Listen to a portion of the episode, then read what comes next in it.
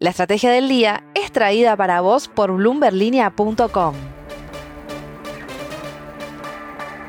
Muy buenos días, soy Francisco Aldaya, editor de bloomberg linea punto com en Argentina, y hoy te voy a contar las tres noticias más importantes para que arranques tu día. Además, como todos los jueves, Mariano Espina nos trae lo último de la política en Recintos del Poder. Como siempre, no te olvides de darle clic al botón para seguir a este podcast y de activar las notificaciones.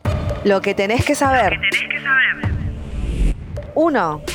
Un gráfico del economista Fernando Marul deja en evidencia una dura realidad para el gobierno en este veinte veintitrés de elecciones presidenciales, y es que lejos de lograr revertir una caída que se remonta al final del segundo mandato de Cristina Kirchner, el salario real no hizo más que seguir cayendo durante estos casi tres años y medio de Alberto Fernández. Estamos hablando del salario real promedio más bajo desde antes de dos mil diez, que claramente fue agitado por la crisis cambiaria de Macri, pero que también fue agravado por tres años de inflación y depreciación cada vez más acelerada. Y acá me viene a la cabeza la famosa frase del estratega de Bill Clinton: es la economía, estúpido. En ese contexto, ¿qué chance tiene el gobierno de ser competitivo en las próximas elecciones presidenciales de veinte veintitrés?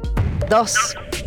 En Chile se redujo la jornada laboral a las cuarenta horas semanales, pero ¿qué sucede en la Argentina? Bueno, por ley los argentinos no podemos trabajar más de ocho horas diarias o de cuarenta y ocho horas semanales, teniendo en cuenta los fines de semana. Pero eso no significa que todos los argentinos trabajen esa cantidad de horas. Según datos de Chequeado, la jornada laboral promedio efectiva en la Argentina es de treinta y ocho horas, mientras que el promedio mundial es de treinta y nueve horas. Por lo pronto, no parece estar en la agenda de la política reducirla por ley.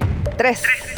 Los analistas del banco suizo U B S proyectan que las acciones de Mercado Libre podrían trepar más de veinte por ciento hasta los mil quinientos cincuenta dólares en el próximo año. Desde el banco destacaron la oportunidad que representa Mercado Ads y tomaron en cuenta ganancias de eficiencia en los últimos resultados, así como también el sólido crecimiento del Gross Merchandise Value, especialmente en Brasil, el banco que absorbió a Credit Suisse, bullish con la empresa de Marcos Galperin.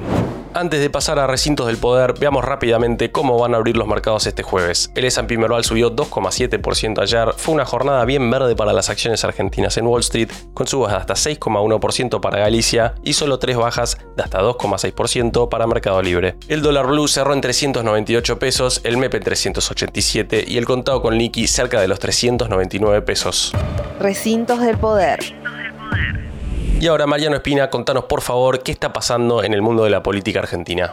Horacio Rodríguez Larreta protagonizó esta semana una audaz maniobra política al tomar una decisión que contradice los deseos de Mauricio Macri y el resto de sus socios del P R O. Ese deseo era que Jorge Macri sea el candidato a jefe de gobierno porteño y su boleta sea arrastrada por la de los candidatos a presidente del Partido Amarillo. Pero la elección tendrá dos metodologías distintas y la disputa porteña se definirá con boleta única electrónica, jugada que favorecería a Martín Lustó, socio en la gestión de la ciudad con Larreta. Esto habilitó a Macri a no esconder su favoritismo sobre Patricia Bullrich y a Larreta a fortalecer su alianza con la U C R. ¿Gana Larreta al confrontar con el ala dura del P R O? ¿Hasta cuándo durarán las tensiones en Juntos por el Cambio? ¿Está buscando Larreta una opción de centro mientras del otro lado puede surgir una alianza con Javier Milei? Son preguntas que rebotan en la principal fuerza opositora.